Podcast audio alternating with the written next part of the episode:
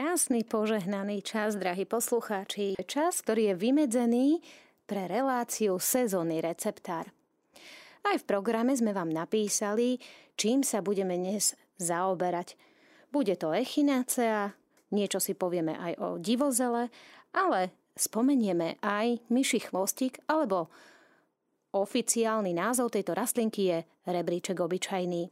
Drahí priatelia, sezónny receptár je tu preto, aby sme si zdieľali informácie o rastlinách, o tom, čo sme od Pána Boha dostali v našej prírode. Ale všetky informácie, ktoré v dnešnej relácii odznejú, sú z verejne dostupných zdrojov a neslúžia pre zdravotné účely. Ak by ste si chceli pomôcť pomocou týchto byliniek a na základe informácií, ktoré dnes odznejú, vždy sa poradte so svojim lekárom. No, drahí priatelia, takže poďme na to. Echinaceu asi každý z vás pozná. Echinacea purpurová, echinacea nachová, taktiež sa volá. Rovnako vidie, e, vieme e, v prírode nájsť aj echinaceu, ktorá nie je rúžová, ktorá, nie je, ktorá je napríklad biela. Echinacei je niekoľko druhov. Je to však jeden z najskloňovanejších prírodných liečiv počas chrípkovej sezóny a dokáže nám pomôcť i pri infekčných ochoreniach dýchacích ciest a nachladnutiu. Čo to echinacea vlastne je? Je to bylina, ktorá má 9 rôznych druhov, napríklad úzkolistá, bledá, nápadná či krvavá, ktoré sú s obľubou využívané najmä v okrasnom záhradkárstve. Nás však bude zaujímať najmä echinacea purpurová. Ako už aj jej názov napovedá, nesie nenápadne nápadne pardon, sfarbené lístky. Európskych farmaceutov zaujala až v 17. storočí, kedy objavili jej výnimočné účinky. Čo obsahuje echinacea? Hneď niekoľko účinných látok. Podľa stránky mediteka.sk najvýznamnejšiu úlohu v zložení echinaceí hrajú echinacín a polysacharidy – majú silný vplyv na štart tvorby imunitných buniek, čím dokážu neuveriteľne posilniť obrany schopnosť celého organizmu. Najbohatší obsah týchto látok má koreň rastliny, no nájdeme ich aj v ostatných častiach. Výskumy, ktoré používajú rôzne časti echinaceí, sa rozchádzajú v názoroch, či je jej užívanie skutočne zdraviu prospešné. Názory sú odlišné aj na obdobie užívania. Jedna skupina tvrdí, že echinacea dokáže tvoriť účinnú obranu hlavne v období prebiehajúcej choroby, druhá však odporúča začať s echinaceou ako prevenciu. Aké látky obsahuje? Každá rastlinka echinacej purpurovej obsahuje viacero telu prospešných látok, ktoré sa vzájomne doplňajú, aby imunostimulačný efekt bol silnejší. Tak ako je to zariadené v prírode, Väčšinou je, sú to také akoby pucliky, ktoré keď dáme dokopy, tak nám vytvoria nádherný obraz. Tak aj zloženie jednotlivých látok echinaceí dokopy vytvára veľký liečivý účinok. Najväčšie však zástupenie majú v echinacei tieto látky. Spomínaný echinacín, podľa ktorého má rastlinka aj rodové meno – je to látka, vďaka ktorej dochádza k posilneniu imunitného systému. Okrem toho podporuje aj lymfatický systém, aby fungoval správne a odvádzal škodliviny von z tela. Echinacín rovnako dokáže rýchlejšie hojiť povrchové zranenia. No echinacea však obsahuje aj polysacharidy. Rovnako ako echinacín napomáhajú správnej funkcii imunitného systému. Polysacharidy sú pre telo zdrojom energie, preto je možné, že po užití echinacei pocítite viacej síly na vykonávanie každodenných aktivít. Nezanedbateľné sú aj flavonoidy, ktoré sú považované za rastlinné antibiotika. Chránia pred škodlivými účinkami voľných radikálov z prostredia. Majú protizápalový a antibakteriálny účinok. Triesloviny, alebo inak nazývané aj taníny, majú antioxidačný účinok proti voľným radikálom a zvýšujú tak obrany schopnosť organizmu. V tráviacej sústave pôsobia detoxikačne proti baktériám aj vírusom. Aktuálne sú taníny skúmané pre svoje možné účinky proti rakovinovým bunkám. Tieto látky doplňa skupina ďalších s menším zastúpením, a to napríklad silica, izobutylamídy, políníny, polieny, alkaloidy, steroly, kyselina cichoriová a kávová. Ak sa dáte na pestovanie echinaceí vo vlastnej záhradke, dávajte si pozor. Rastlinka je síce považovaná za trvalku, no aj napriek tomu s vekom klesá obsah účinných látok. To znamená, že čaj zo 6-ročnej echinacei si môžete pripraviť hlavne kvôli tomu, že vám chutí. Účinky echinacei sme jemne naznačili, ale poďme si ich viacej rozobrať. Spomínaná podpora imunity je veľmi dôležitá práve pri echinacej. Imunitu ovplyvňuje hlavne v dvoch smeroch. Prvým z nich je stimulácia tvorby imunitných buniek a druhým zasa podpora lymfatického systému. To zaručuje vysokú obrany schopnosť proti ochoreniam, hlavne mikroorganického pôvodu. Echinacea pôsobí i proti zápalom. Súbor látok v echinácei má protizápalové účinky, čo jej dáva silu liečiť nielen ochorenia dýchacích ciest, ale aj zápaly uší, ústnej dutiny či močových ciest. Pôsobí veľmi dobre i na hojenie rán – ako sme spomínali v úvode, krémy a tinktúry z echinácií purpurovej sa hojne používali už v dávnej minulosti. Dokázali totiž urýchľovať zacelenie rán všetkého pôvodu. Rovnaký účinok má aj na jazvy, popáleniny, preležaniny či dokonca zákerné kožné exémy. Echinacea pôsobí aj protiinfekčne, čo tiež nie je na zahodenie pri liečení povrchových rán a škrabancov. Echinacea spomaluje starnutie. A tu by sme my ženy mali možno spozornieť. Antioxidačné účinky látok obsiahnutých v rastline dokážu čiastočne spomaliť starnutie buniek. Preto sa s obľubou využíva aj v kozmetickom priemysle. Samozrejme je neočakávajte, že, ne, že neočakávajte po prvom použití na tvar zázraky na počkanie. Echinaceu treba užívať pravidelne, a účinky sú často nepatrné. Priaznevé účinky má však echinácia na tráviaci systém. Okrem iného i detoxikačné účinky. To znamená, že odplavuje škodlivé toxíny z tela organizmu. Čo už sme spomínali, keďže detoxikácia začína práve v tráviacom trakte, môžete pocítiť lepšie, zlepšenie trávenia a ľahší pocit. Zmierňuje leptanie žalúdočnej steny tráviacimi kyselinami v dôsledku nedostatku mucínu, čo spôsobuje brušné vredy. Už spomínané zväčšenie alebo zvýšenie množstva energie ako dôsledok e, užívania echinacej alebo jej produktov. Ako sme e, spomínali, má bohaté zastúpenie polysacharidov. Tie prispievajú k celkovej životnej vitalite. Echinácea teda dokáže pomôcť pri pocitoch vyčerpania a slabosti organizmu. Má skutočne široké využitie. Farmaceutický priemysel využíva silu rastliny v rôznych podobách. Kvapkách, sírupoch vyrábajú sa tablety, rôzne krémy, tinktúry, ale i čaje a Tie sa používajú pri chorobných prejavoch na posilnenie imunity a zápaloch všetkého typu.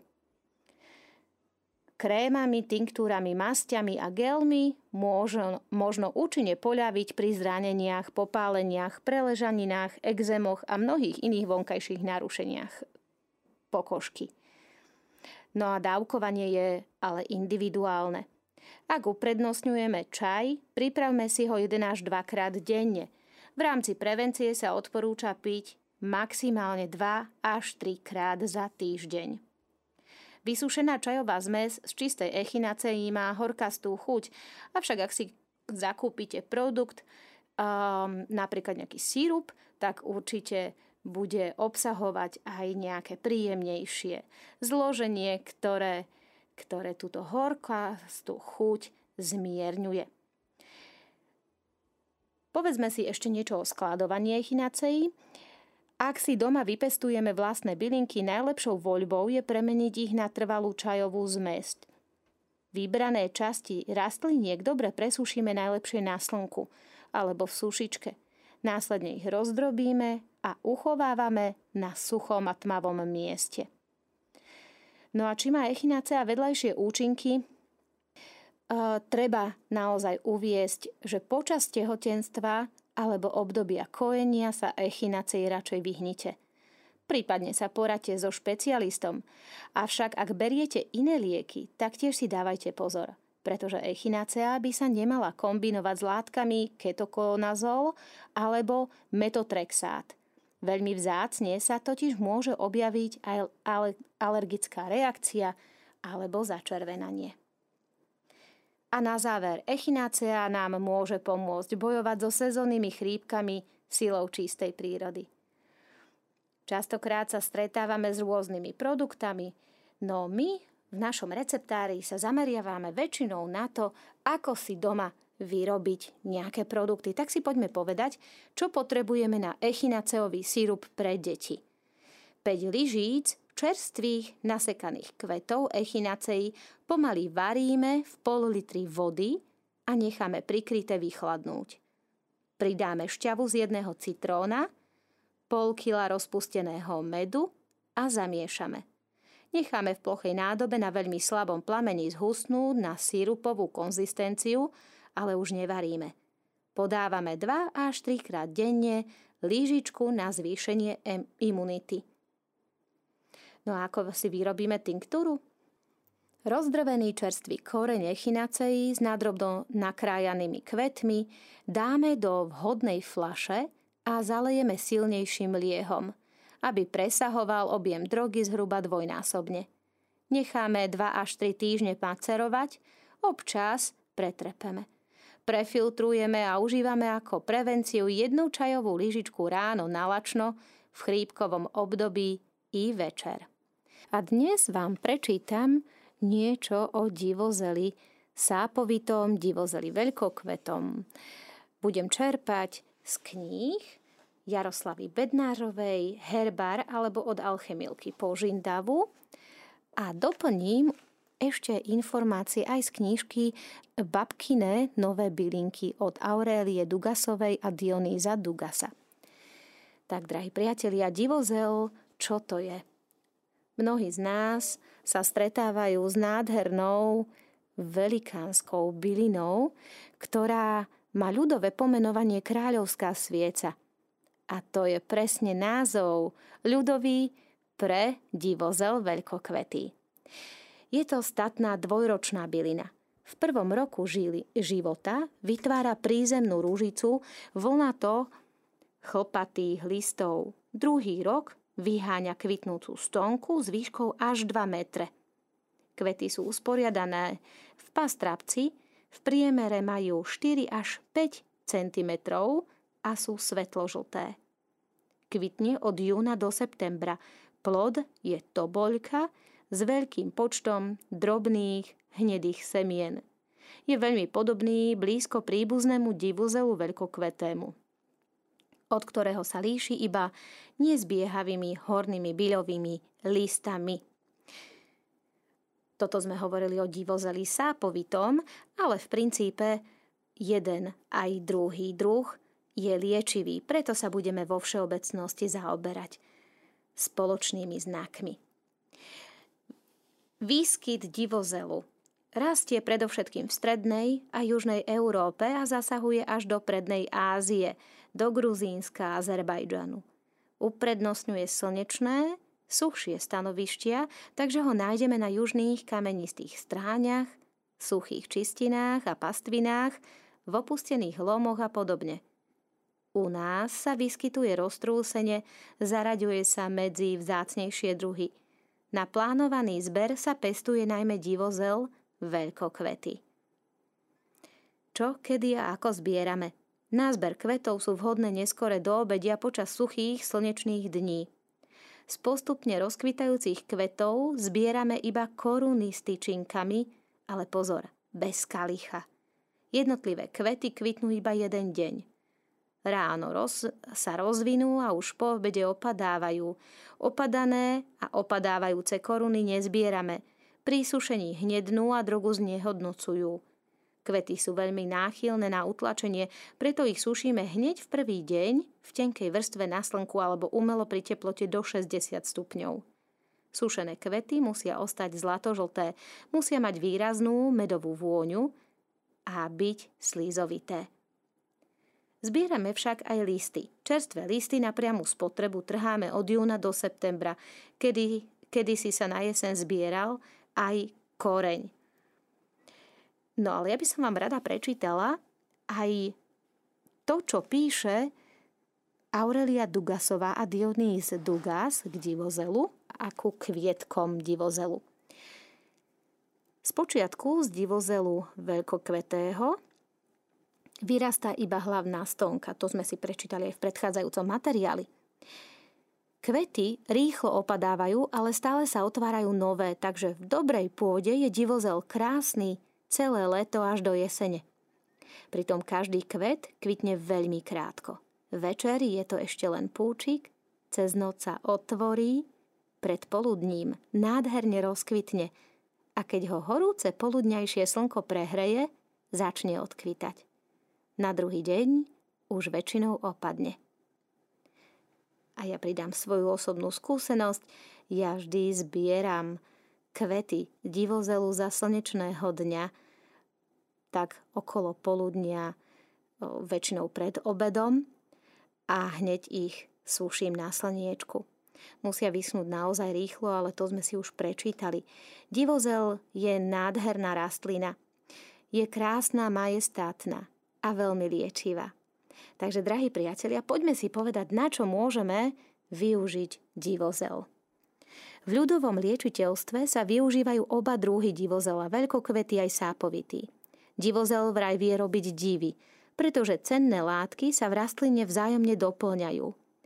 Kvet je veľmi účinný pri zápalových ochoreniach priedušiek spojených s kašľom a pri prieduškovej astme, pretože uľahčuje odkašľavanie. Čaj s kvetov lieči poruchy činno, činnosti sleziny a pečene a reguluje menštruačný cyklus, uvoľňuje krče a pôsobí močopudne. Prospieva i pri zápaloch žalúdka a čriev. Močopudne pôsobí i koreň, ktorý si cenili ľudia najmä v minulosti. Naklepané listy divozela slúžia ako obklady pri opuchoch a vredoch. Obklady z kvetov sa aplikujú pri liečbe holenných vredov. Ale treba si dávať aj na niečo pozor, na semená. Tie sú mierne jedovaté. V minulosti sa využívali na omamovanie rýb. No a poďme si povedať nejaké recepty. Recepty od pani Bednážovej na divozelový olej. Za pohár čerstvých kvetov zalejeme kvalitným olejom podľa potreby. Takže ako to presne urobiť? Čerstvé kvety jednoducho vložíme do fľaše, zalejeme olejom a necháme 14 dní stáť na slnečnom okenom parapete alebo na slnečnom mieste. Používame takýto olej na natieranie pri neuralgiách a reumatizme, pri vredoch, opuchoch a na zmiernenie bolesti z krčových žíl. No a čo nám píše Juraj Fandli z roku 1900, 1793 zo starého herbára čítame. Hojí prsia, kašel, pľúca, vykašľávanie krvi, žrania, všetky vnútorné bolesti a palčivé vredy, keď sa užíva ako prášok alebo ako čaj. Veľmi pomáha, ak sa uvarí vo vode, do ktorej sa potom namočí šatka a tá sa priloží na podagru, na dnu alebo na palčivý vred. Odvar z jeho koreňa hojí katar a aj šľak, čiže porážku. Ak sa časť tejto byliny vloží do zlata, Podivuhodne pôsobí proti všetkým vlhkostiam tela. No to sú zaujímavé typy, ale berme to tak skôr s úsmevom, pretože je to veľmi starý recept, tak my si teraz prečítame od Dugasovcov, čo nám oni píšu, aké recepty oni využívajú z divozela. Tak pani Aurelia Dugasová píše, alebo odovzdala recept na čajík proti detskému kašľu. Zmiešame rovnaké diely kvetu divozela, slezu, rumančeka, maku, vňate dúšky a pamajoránu. Dve lyžice zmesi zalejeme pol litrom vriacej vody a prikryté necháme lúhovať. Prefiltrujeme cez riedke plátno. Čaj osladíme medom, pridáme citrónovú alebo pomarančovú šťavu a dávame deťom po lyžici každú hodinu, aby stále pôsobil v prieduškách. Čajík je vhodný aj pre deti už od jedného roka – na miesto vody môžeme kľudne použiť i mlieko. No a čaj na zosilnenie menštruácie je druhým receptom, ktorý nám odporúča. Pripravíme ho z rovnakých dielov kvetu divozela, vňate ruty, ľubovníka, rebríčka a rozmarínu. Dve lyžice zmesi zalejeme pol litrom vriacej vody, necháme prikryté vylúhovať a následne prefiltrujeme. Do hotového čaju pridáme lyžičku arnikovej tinktúry a pijeme 2 až 3 krát denne počas menštruácie. A v tejto chvíli vám prečítam niečo o rebríčku obyčajnom. Rebríček obyčajný väčšina z nás pozná pod ľudovým názvom myší chvostík. Rebríček je trváca bylina, vysoká 15 až 80 cm.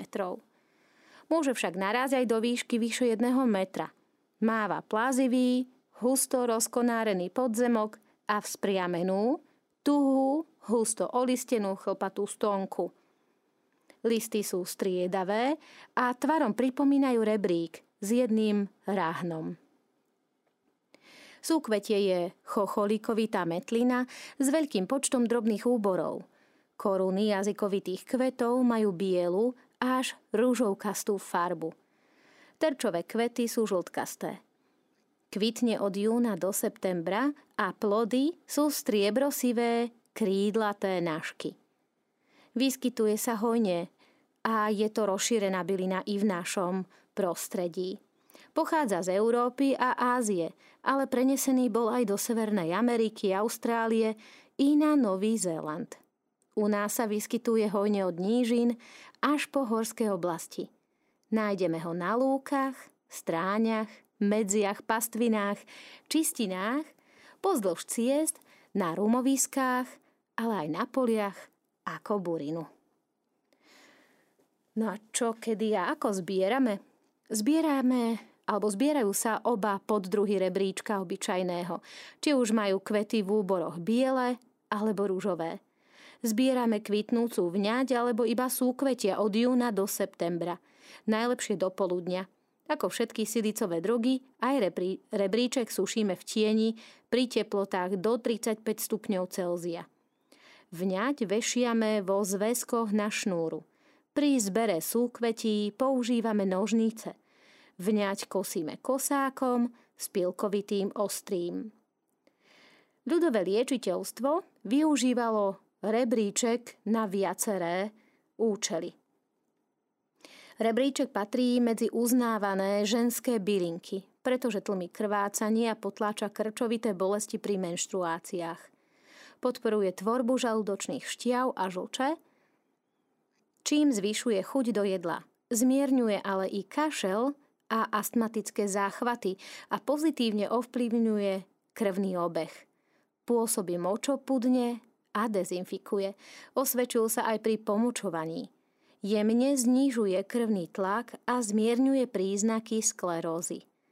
Zvonka sa úspešne používa na zle sa hojace rany, kožné poranenia, nedostatočné prekrvenú pokožku, hemoroidy, aj na zápaly ústnej dutiny.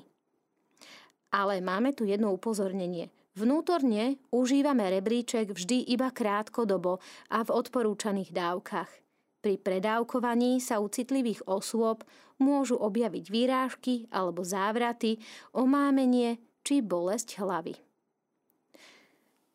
No a v knižke od pani Bednážovej čítame i recept odvar na kúpele, výplachy a obklady. Budeme potrebovať 6 lížic pokrajanej vňate, rebríčka a pol litra vody. Vňať zalejeme vodou, 10 minút povaríme a necháme vychladnúť. Odvarom oplachujeme krvácajúce a otvorené rany, opuchy, pomliaždeniny, popraskané ruky, vyrážky nervového pôvodu. Používame ho na výplachy nosa pri krvácaní, ústnej dutiny pri zápale ďasien a na odstránenie zápachu z úst.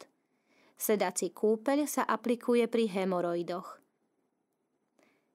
No a rebríčkom sa zaoberali i v minulosti. Zo starého herbára nám Juraj Fándli píše Vyháňa moč a kameň, hojí vodnateľnosť, kroti pohnutie matky, otvára pečeň, ak sa pije ako čaj. Hojí hnísanie v ústach, ak sa ním vyplakujú. Toľko Juraj Fandli, Zelinkár Trnava 1793. Ale rebríčkom sa zaoberajú aj rôzne zdroje na internete a my sme si vybrali webovú stránku zdravopedia.sk, odkiaľ si skúsime prečítať niečo viacej o, o tom, na čo všetko vieme použiť rebríček. Už spomínanú zlepšenie chuti do jedla. Taktiež sme spomínali zvýšenie vylúčovania žalúdočných žliaz pri dyspepsii a hyperacidite. Ale pozor, nespomínali sme, že zvyšuje zrážanie krvi a to je veľmi dôležité. Rebríček zvyšuje zrážanie krvi a pôsobí na zastavenie krvácania. Účinkuje, účinkuje adstringentne pri hnačke a stomatitíde protizápalovo pri gastritíde a kolitíde.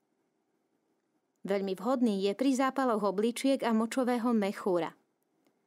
Rebríček vieme využiť i pri reumatizme a poruchách funkcie žlčníka. Užíva sa taktiež pri žltačke. Zosilňuje stiahovanie maternice, eliminuje prejavy, mena, prejavy menopauzy. Zaujímavé je i to, že zvyšuje vylúčovanie moču pri hypertónii – Účinkuje proti pôvodcom malárie a hlístam. Eliminuje mastenie pokožky na tvári, na hlave, ale pomáha i odstraňovať lupiny. Upokojuje nervový systém a odstraňuje migrénu. Dodáva energiu a zlepšuje koncentráciu. Takže, drahí priatelia, toľko k rebríčku obyčajnom a, alebo tzv uh, myšom chvostiku. Zbierame teda vňať, kvietky, mladé prízemné lístky. Zbierame ho od júna do septembra a je dostupný takmer všade. V súčasnosti môžeme rebríček vidieť i v rôznych farebných možnostiach, alternatívach, ale väčšinou sú takéto rebríčky, takéto rastlinky už krížené a slúžia pre okrasné účely. V záhradkárstve nie na liečenie. Na liečenie poznáme naozaj rebríček obyčajný ako bielu alebo jemne naružovelú rastlinku už so spi- spomínanými vlastnosťami. Takže to bolo zhruba o rebríčku obyčajnom všetko a v tejto chvíli Čas vymedzený pre sezónny receptár nám uplynul. Drahí posluchači, takže ja sa s vami v tejto chvíli lúčim, ďakujem za pozornosť a prajem vám krásny a požehnaný deň. S Pánom Bohom!